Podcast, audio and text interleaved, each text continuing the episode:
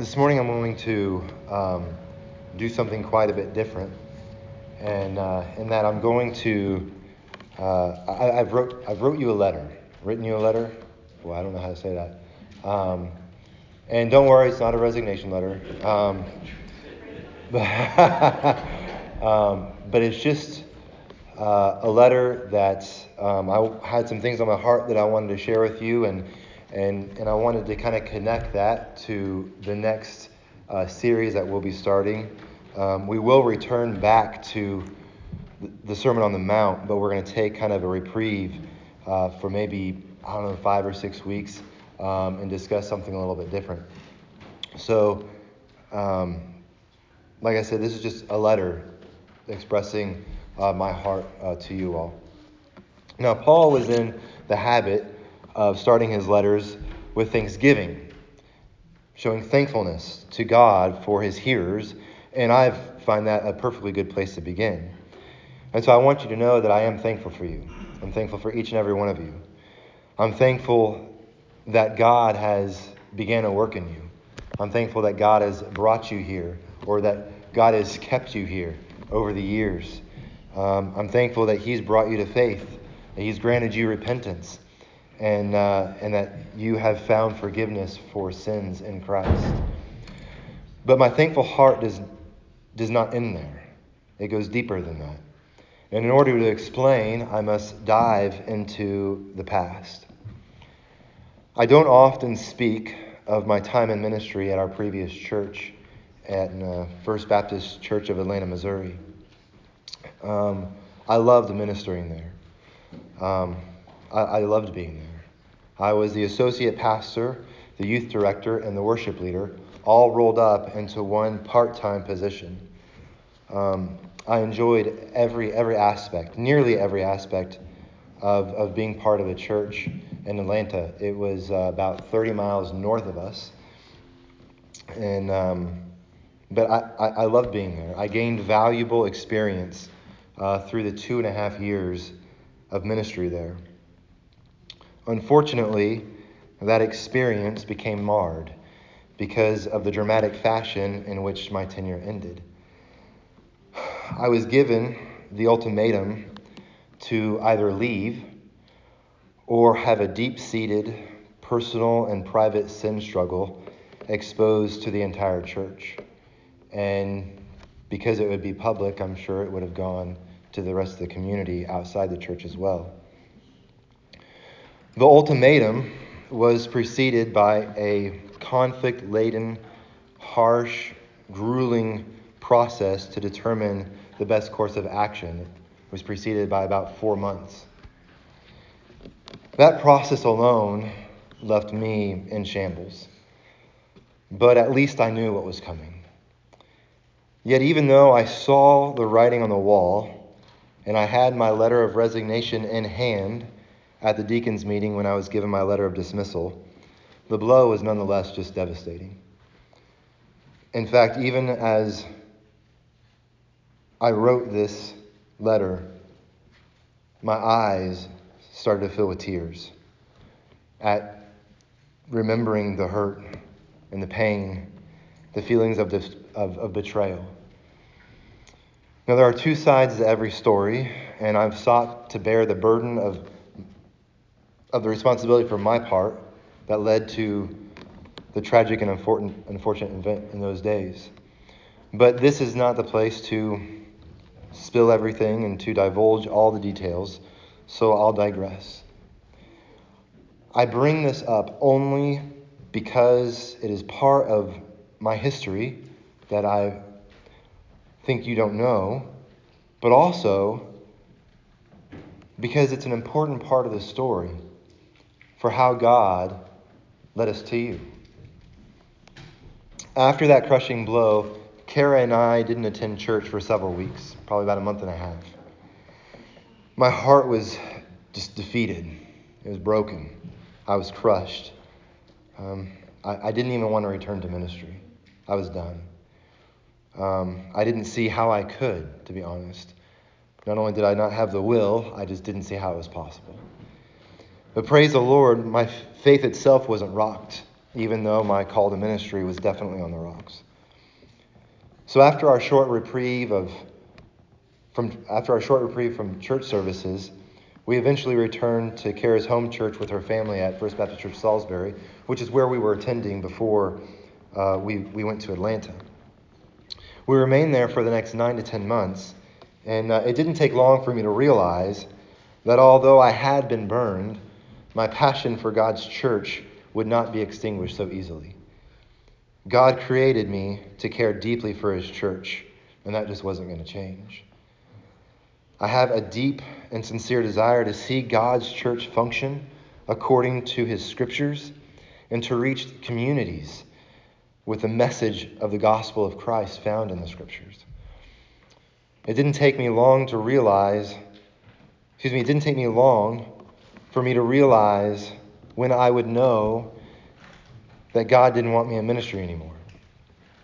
It would be when I no longer had breath in my lungs. After about a year, I decided to reach out and begin preaching again at churches who needed someone to fill their pulpits. And Mark Carter gave my number to Don, and who contacted me uh, sometime in February of 2017. Kara was about a week away from uh, Justice's due date, and so not knowing what would happen, and I didn't want to commit to coming here and preaching and filling a Sunday uh, when we could end up being in the hospital, we decided to put plans off. And, and uh, after Justice was born, Don and I reconnected, and, and uh, we made a date for me to come and, and preach here. It was March 11th of uh, 2017, almost a year to the week of my dismissal from Atlanta. I truly believe that God directed our paths here. And He redeemed our broken story at Atlanta with First Baptist Church Glasgow. I'm thankful for you all. I love you all. And I thank you for welcoming us, for um, loving us, for supporting us, and for just showing uh, your deep desire to, to be um, a church that wants to see itself exists and wants to see Glasgow come to know Christ. So that Sunday, March, uh, March 11th of 2017, was the Sunday morning of daylight saving time. And we pulled in with our three week old little boy. We had left our girls with Nana and Papa up in Salisbury. And that morning, I preached to eight people, including Kara and Justice. Honestly, I, I can't say I was surprised. Uh, I, I've preached to many rural churches who are dying or already dead and they just didn't know it. And so, honestly, I figured coming here, if they were in need of, of someone to supply the pulpit, you're probably in the same condition. And so, I hope you'll appreciate my honesty here, as I, I, I don't mean any, any level of disrespect. Um, and I, I actually am going to I say these things to praise God for His work here and how far He's brought us. We walked through those doors as we're walking towards a, a beautiful historic building. And we walked into the doors and we walked into the sanctuary um, and found it just decrepit. We found paint falling off the ceilings and walls, um, a smell of mold and mildew, uh, pew cushions wore out. Not just that they were falling apart, they were, they'd been wore out. Carpet wore out. Um, you know, uh, the, the, the, bathrooms downstairs in the hallway and, and, and the, the old classrooms um, were in, infested with, with bugs and spiders. And it just wasn't, it wasn't a pretty sight.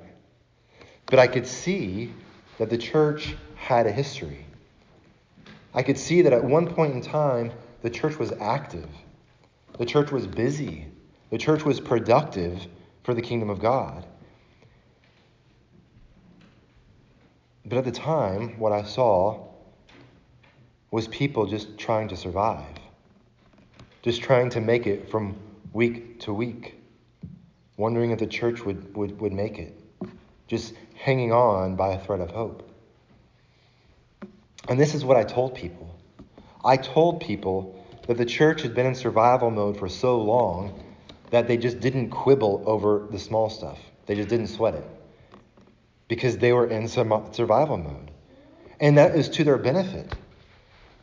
But on the other side, the problem that I, that I could see coming in the future was that because they've been in survival mode for so long, they don't know how to look up. They don't know how to look out to the horizon to see a new future of new beginnings. So after every week, Don would come up to me and invite us back for me to preach again. And that would go on for about three three months or so. And, uh, and so then the church uh, honored me with the invitation to be the pastor here.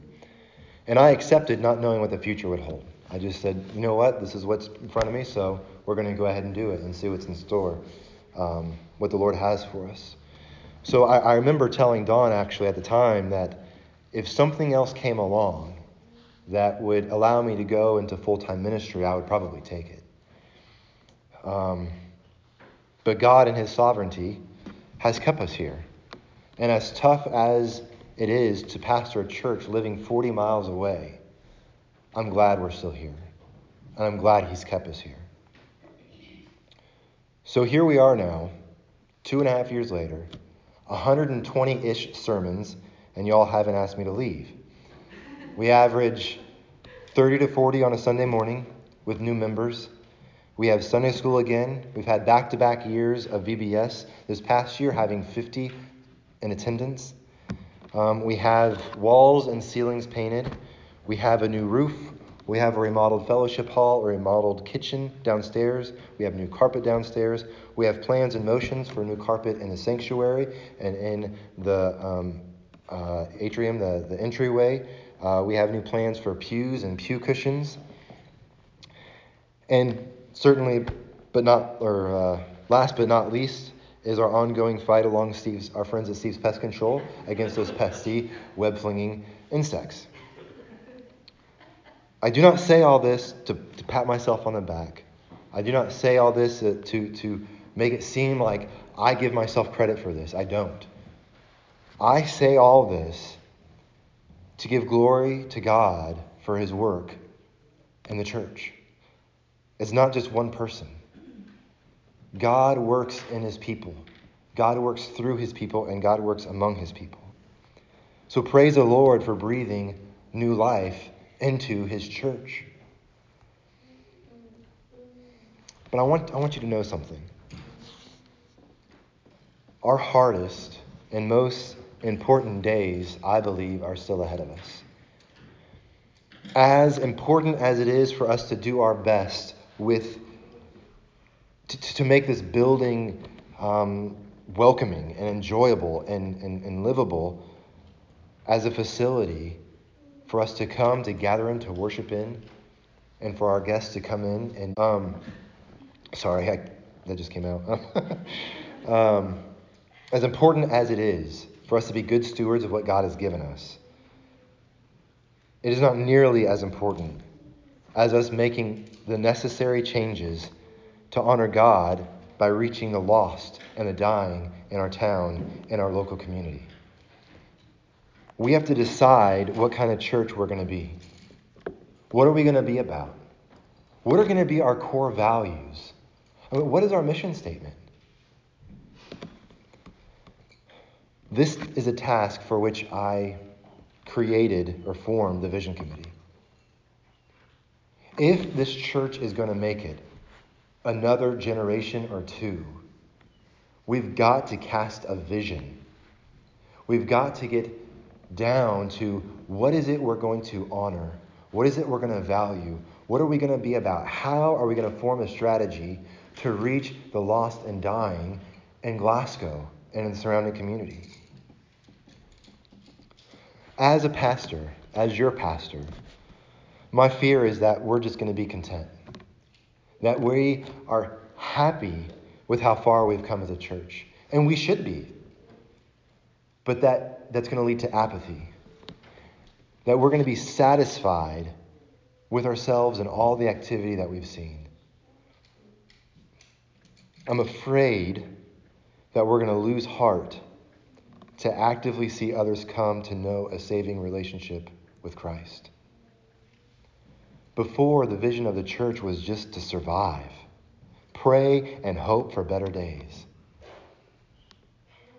It would seem that better days are here, that God has brought us to a point where we are at a crossroads. What direction do we want to go? Are we going to be content with ourselves and the fact that we have something going amongst ourselves? Or are we going to say, this isn't enough? God has not called us to just survive, God has called us to reach our community for Christ. The church has been saved from closing its doors, at least for the time being. But my fear is that we're just going to continue to look inward. We're not going to look out to how God wants to use us to spread his love to our community. That is what God created the church for. God didn't create the church to just survive, to just exist perpetually. The church isn't always going to exist. There will be a day when the age of the church closes and the story of the redemption of God moves on to the next phase. And no church has a right to exist forever. All that we've accomplished can be compared to a phase one of a plan. Yes, we have activity taking place. Praise the Lord.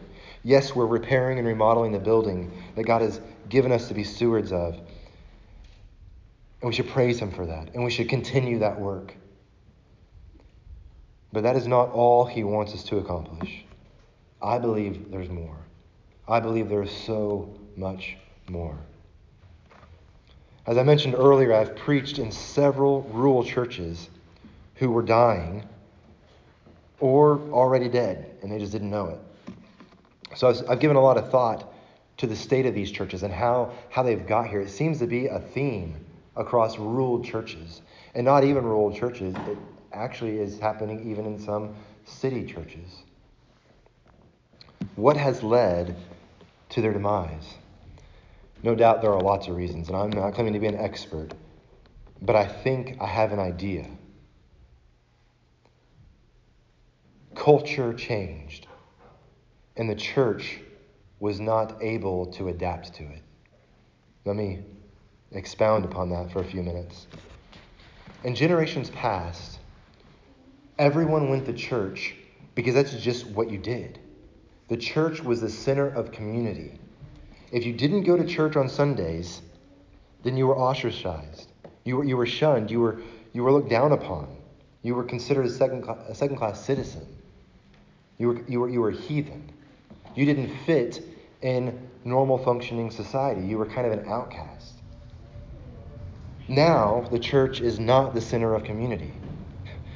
Even though most people who I talk to about going to church say, yeah, it'd be a good thing for me to go, but they, they don't go. Going to church is not important to the normal person anymore. Even if they think that they should and that it's a good thing to do, it just doesn't take priority. Now, this is a significant change in the lives of communities and in the lives of churches. Churches were used to people just coming into their doors just by holding a service. Just by having a function for people to come to, people are going to come to it because that's just what they did.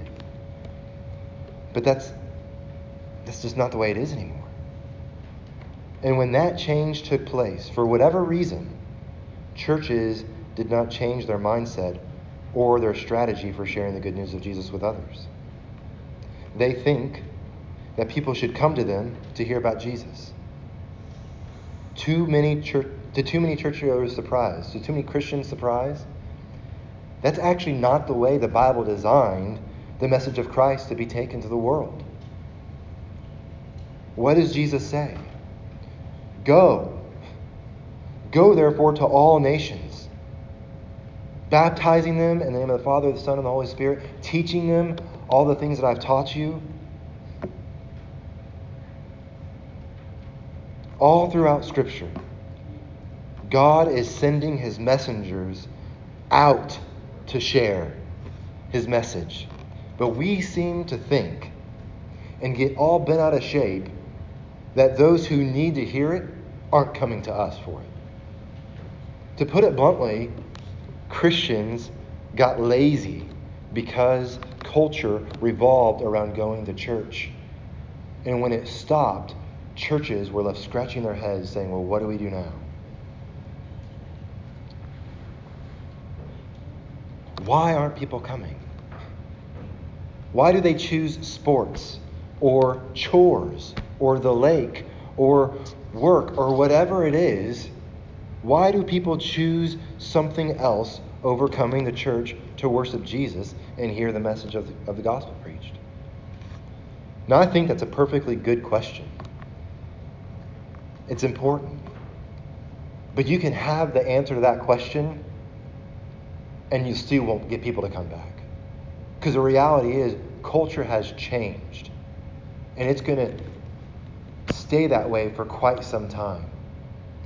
And the only way culture is going to be reversed is if the church changes to the culture and comes up with a strategy to reach people outside these walls rather than expecting them to come here. So the real question is how do we go to them? And that's a big question. And it doesn't have a one size fits all answer.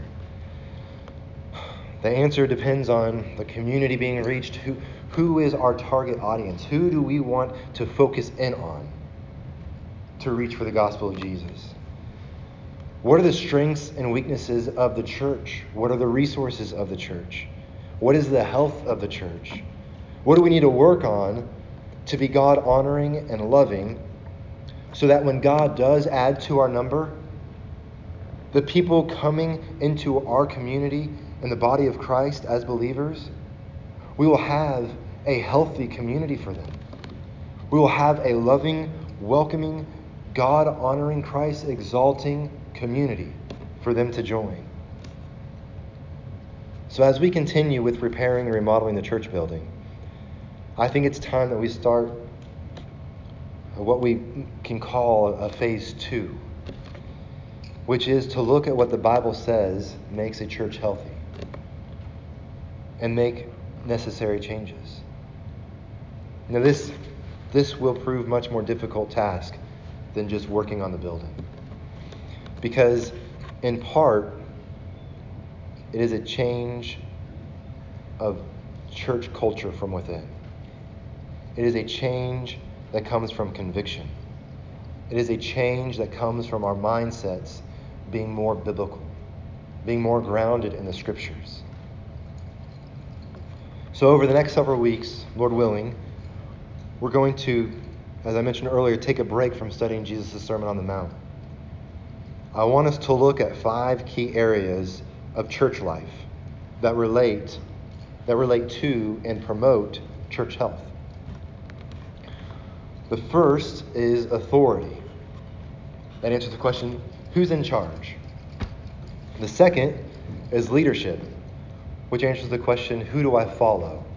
We often think of those as the same thing authority and leadership. We conflate those into one, but really, they're two separate issues. Third, we'll look at membership. What does it mean to be a church member? To whom am I accountable? Fourth, we'll look at unity. This seeks to answer the question who is my brother or sister in Christ? And fifth is worship. Why do we gather? I hope that I've demonstrated over the past couple years that I'm not an authoritarian.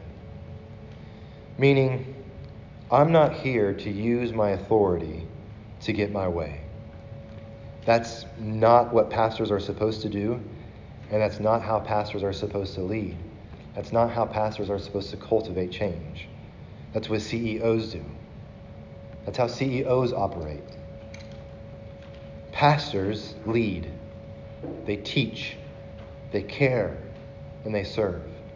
And that is what I want to do.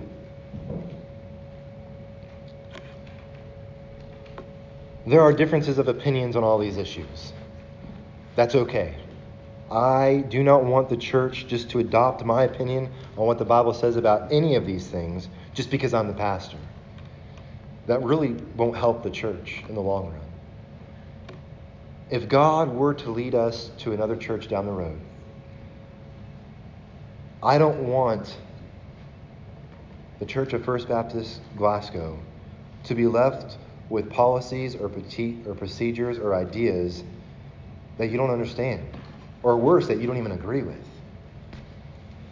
I've seen that done. It, it, it doesn't work, it gets messy. That doesn't bring about lasting change. My goal as a pastor is to study scriptures, to teach the scriptures, and to help the church be as biblical and adhere to what the scriptures say. What is the church? How is the church supposed to operate? To answer these questions that I brought up before. So, my goal is to show you why I believe what I believe about those issues. To show you based upon what the Bible says about them, not just because I came up with them, or not because, you know, some teacher I respect thinks them. I want us to go to the Bible. What does God's Word say about the church? How is it supposed to function? Insofar as I do that, insofar as I teach God's Word to you about what the Bible says about the church, and you agree with it, and you're on board, then and only then can we work on implementing those ideas and procedures into the church's culture and the church life. So, my ultimate goal for the church is twofold for us to glorify God and how well we love each other. I want the people of Glasgow to say, those, those people who go to the First Baptist Church, I'm not so sure about them, but I know one thing they love each other. They care for one another. And they welcome anybody who's willing to come to them. But also, my other goal is for us to glorify God not only in how well we love each other, but how well we love the community. I want people to say, I know they care for me. I want someone who would never ever set foot in this building to say, I know so and so. And they're, they go to this church, and I'll never go there, but I know they love me. I know I can call them and they'll do whatever they can for me.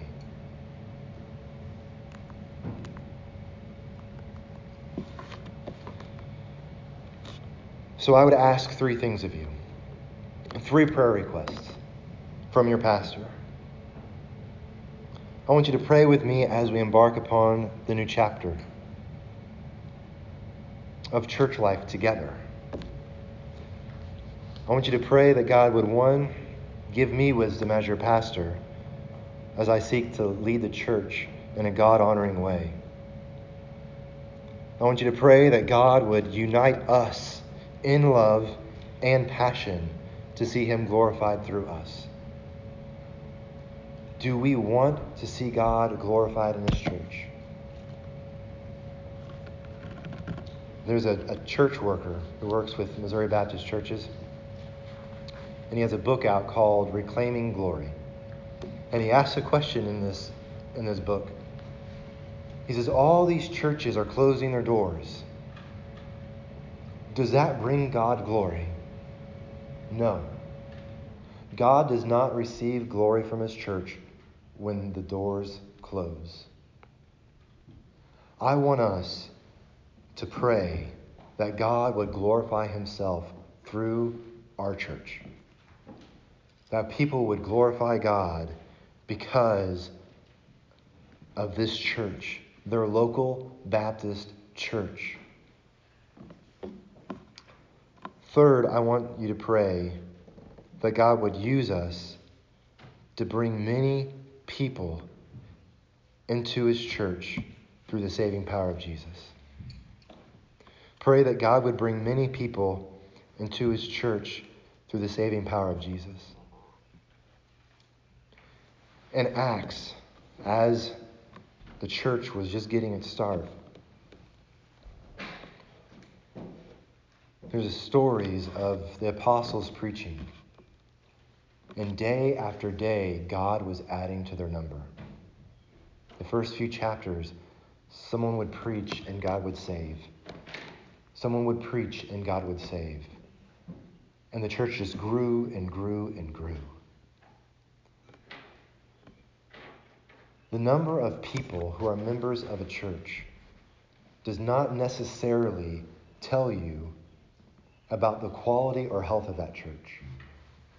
But if a church is healthy, if a church is honoring God, then the number will increase. So I'm not up here saying I want to see people come in and become members of our church just, just so we can write it down on an annual report. I want us to see people coming to know Jesus because that means that we're doing our job. So, those are the three things that I would encourage and ask humbly as your pastor that you would pray. That God would give me wisdom as I lead the church, that God would unite us in love and passion to see Him glorified through us, and that God would use us to bring people into His church through the saving power of Jesus. Let's pray. Dear Father, I ask that you would do all these things. Lord, I acknowledge, Lord, my need for wisdom, Lord, my need for leadership, Father, my need uh, for a hunger and thirst for righteousness. Lord, I pray that you would unite, Lord, us in love. Lord, that we would love each other well.